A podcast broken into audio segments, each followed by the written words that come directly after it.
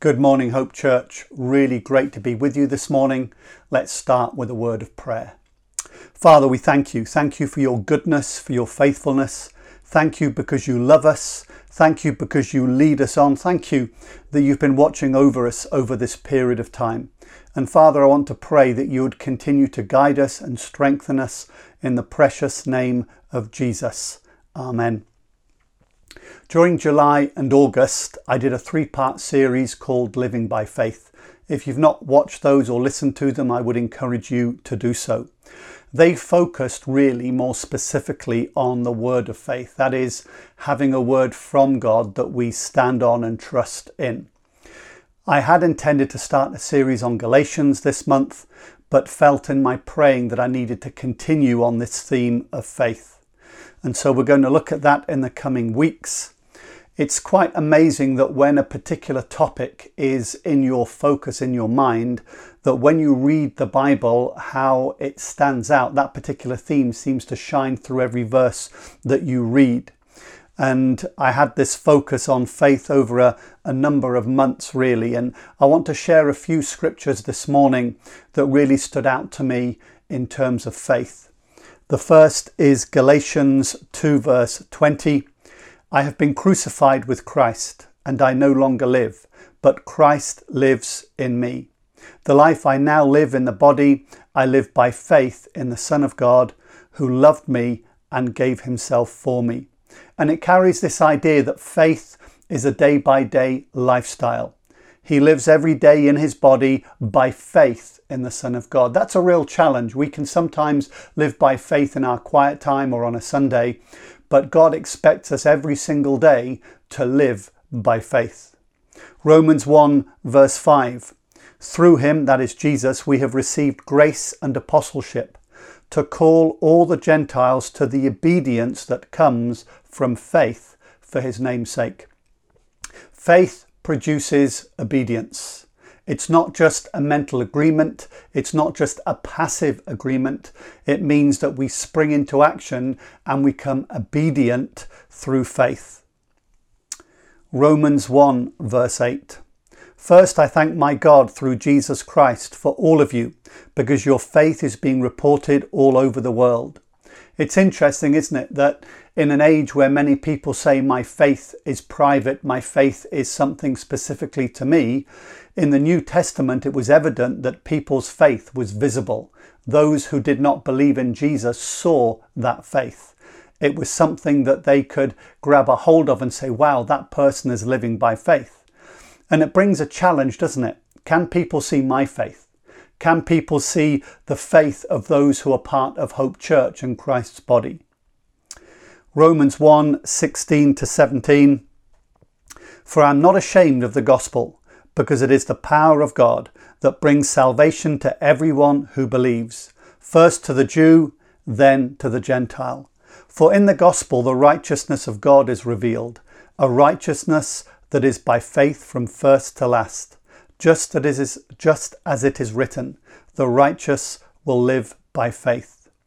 Righteousness comes from faith, a faith that starts, continues, and ends with faith. We don't just follow Jesus because we had faith to believe for salvation. We follow Jesus because we need faith not just for salvation but to continue and to end well. Faith is an ongoing process. And then he highlights that by saying the righteous will live by faith. Some translations say that through righteousness or that faith produces the righteousness. Now, these are just examples. The word of faith appears 265 times in the New Testament. It's an important word and it is crucial to those of us who follow Jesus. So I want to do two things over the coming weeks. I want to investigate the word and then I want to investigate its application in the lives of biblical characters. I'm not sure how long it will take, but I'm sure that it will be a good ride for all of us going along. So we're going to start with the word faith about its meaning. What does it mean and how is it used? The Greek word for faith here is the word pistis. And I want to look at a few definitions of this word faith. The Lexham Theological Word Book says that this word faith in Greek means faith, faithfulness. It says this noun denotes the idea of faith as in trust or faithfulness as in fidelity. This word can refer to faithfulness as well as trust. God's faithfulness is guaranteed. Habakkuk 2, verse 4 is cited three times in the New Testament in Romans, Galatians, and Hebrews, and the quotation is, But the righteous will live by faith. The Greek English lexicon of the New Testament says that faith is to believe to the extent of complete trust and reliance, to believe in, to have confidence in, to have faith in, to trust, faith and trust. Now, there's another dictionary called the Dictionary of Biblical Languages, and it gives six distinct nuances of the word faith. Faith is what can be believed, uh, a state or certainty with regard to belief. Uh, faith is about trust, a complete trust in someone. It's about trustworthiness, a state of complete dependability. It's about Christian faith, that is the gospel. Uh, it is about doctrine, the content of what we believe, and it is about a promise, the pledge to be faithful. And so you begin to see that this word faith has quite a range of meaning, although you'll notice in essence it is all about trust. In the New Testament, the word is used uh, in those different contexts. And I just want to break that down for a moment. So, out of 265 uses, nearly 150 of those uses, the word is simply about trust. Strong confidence in, reliance upon someone or something, often with the object of trust understood. So half of its use is about trusting in someone. The, the next highest is 30%, which is trust in the gospel. That is in Jesus Christ, who is the content of the gospel and all that he says. And then we move down to faithfulness as a quality. And then there are lesser uses or nuances of the word about assurance in faith, about an oath in faith. That is a commitment, and about how the gospel is applied. So, in order of importance in the New Testament, faith is very clearly defined as trust and reliance in Jesus as a person. It's also defined as trust in Jesus as the content of the gospel. Jesus is the gospel. And then by implication, uh, faith is also defined as trust in God's word because we know that the Bible is God's word. Then we find that faith is defined as the faith. That is the content of the gospel. What should we believe?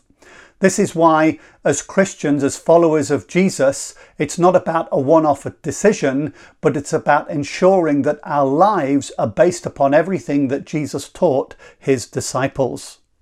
Then it's about faithfulness, not just the faithfulness of Jesus, but our faithfulness to him. Then it speaks of assurance that we know that Jesus will do everything that he has promised. We have confidence in Jesus. And then finally, it carries this idea of an oath, our commitment to Jesus because he is committed to us. I hope you see that faith is a deep word. It is a word with deep meaning.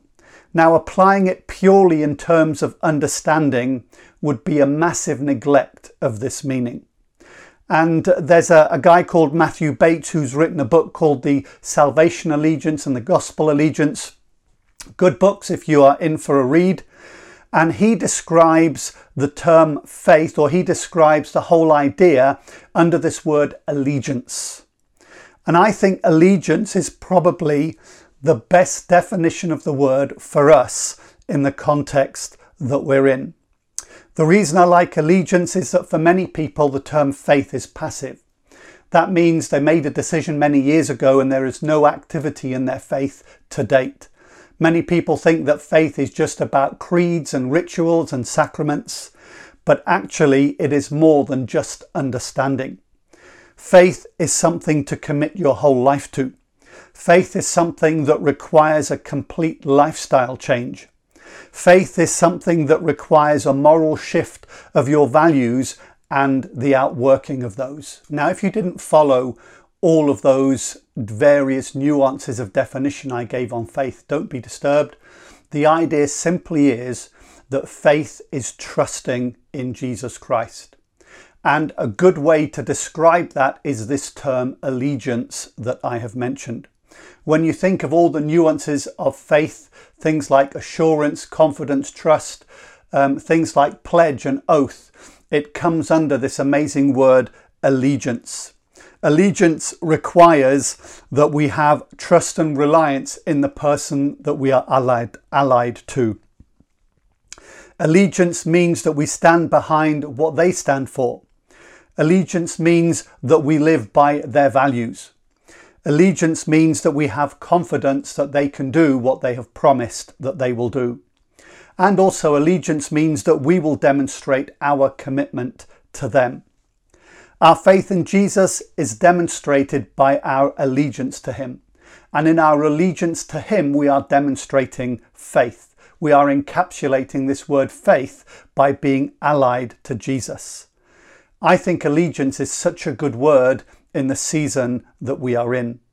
There are many binary groups out there today. These are groups that say we're right and you're wrong. Political parties, social justice parties, environmental parties, and they are all looking for allegiance. They want people to ally themselves with them. If I follow Jesus, my allegiance has already been given and taken by him. Both Matthew 6:24 and Luke 16:13 say exactly the same thing. No one can serve two masters. Either you will hate the one and love the other, or you will be devoted to the one and despise the other. You cannot serve both God and money.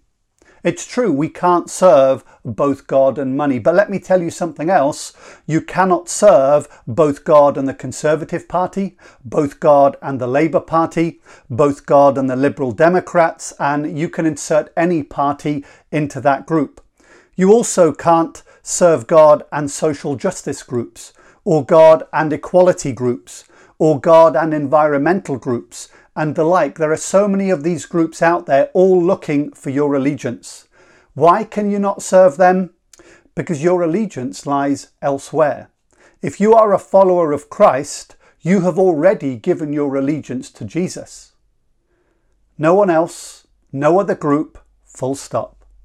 Now, you might think, well, does that mean I can't get involved in these things? Well, of course not, because we are part of God's group on social justice on equality, on political governance, on environmental responsibility.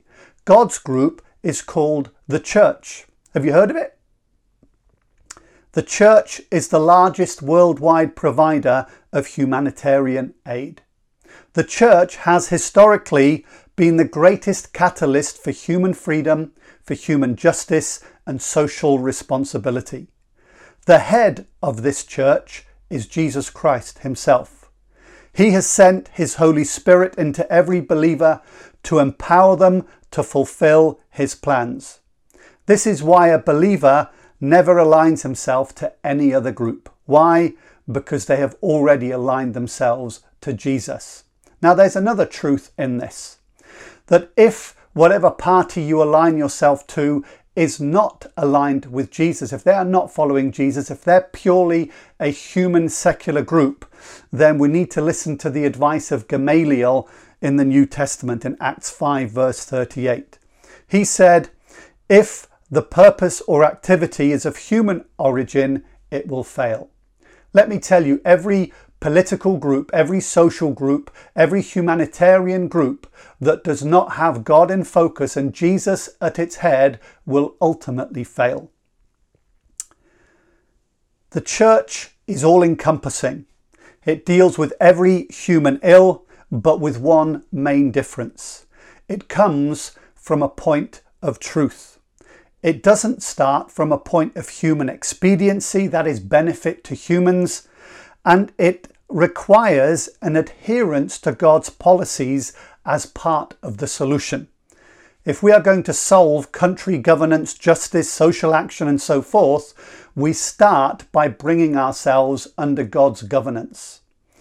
It recognizes that at the root of all human ills is human sin, human disobedience to God, goaded on by the devil himself. Secular organizations reject this. You look at all the groups that I have mentioned, all these groups that appear to do good, they will reject that the ultimate issue is governance by God, submission to Him, and sin of humanity. And so we can't align ourselves with those because we are already part of a church and these groups will ultimately fail.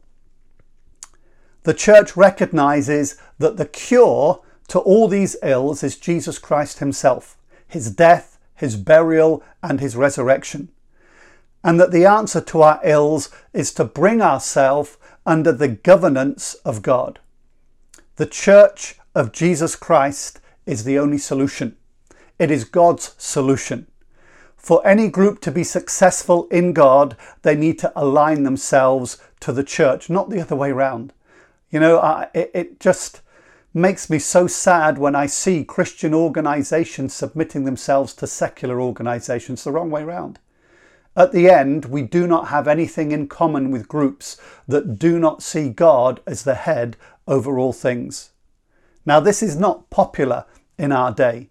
On Facebook, there are so many groups out there vying for your allegiance, wanting your support. And yet, if you follow Jesus, you need to say to them, I'm really sorry, but my support has already been given. The irony is that the freedoms that we have today came at the hands of the church in history. Christians who followed Christ, who brought tremendous social and political freedoms to our nations. As Jesus and his truths have been replaced over many years, we find that selfish governments and the wealthy are bringing these freedoms to an end. A complete lack of a moral compass in our nation means that we will find more of our freedoms will disappear. Our nation has turned its back on God in general and it's opened itself up to demonic attack. And so we understand that if we are going to live by faith, it will only happen as we commit ourselves to Jesus, to his body, the church, which we are a part of, and we work under its banner to remove social injustice, to look at governance within country, and to help people to be uh, to move forward and to deal with the sin in their life. So we embark on this journey of faith. We focus on our allegiance to Jesus Christ. We look at those who've gone before us and we will discover that there is a truth about those who have forged a way ahead of us. These were completely committed to Jesus, no one else. They did his bidding and not the world. In Hebrews 11, verse 33 to 40, it says this about these people It was these who through faith conquered kingdoms, administered justice, and gained what was promised, who shut the mouths of lions, quenched the fury of the flames, and escaped the edge of the sword, whose weakness was turned to strength, and who became powerful in battle and routed foreign armies. Women received back their dead, raised to life. There were others who were tortured, refusing to be released so that they might gain an even better resurrection. Some faced jeers and flogging and even chains and imprisonment. They were put to death by stoning, they were sawed in two, they were killed by the sword. They went about in sheepskins and goatskins, destitute, persecuted, and mistreated. The world was not worthy of them. They wandered in deserts and mountains, living in caves and in holes in the ground. These were all commended for their faith, yet none of them received what had been, what had been promised since God had planned something better for us, so that only together with us would they be made perfect. So I want to ask you today in this journey of faith, where is your allegiance today? Is it clearly in Jesus or is it somewhere else? Are you happy to be part of His body, the church? Are you happy to fly the flag of the church and to say that everything that you do, everything that I do, will be done under the banner of the church because that is Christ's organization and that is the only hope that we have for the world? So I ask you again, where is your allegiance? Let's pray. Lord, I want to thank you. I want to thank you because you have made it possible for the world to be saved through this amazing organization called the church. And the church is not a building, it is made up of every person who follows Jesus Christ, who puts their faith in Jesus and lives a life of faith. And so, Lord, help us to put this trust in you. Help us to look to you. Help us to walk towards you in complete trust. Lord, I bless you. I thank you for your goodness. And I want to pray that you would enable us this week to look to you, to uh, get that strength from you that we need. And so, Father, bless your word today. Everything that is of mine, let it fall to the ground, but let your word burn richly in people's hearts and minds and produce the fruit that you have sent it out to produce. Lord, we thank you and bless you in Jesus' name. Amen. God bless you. Have a really great day.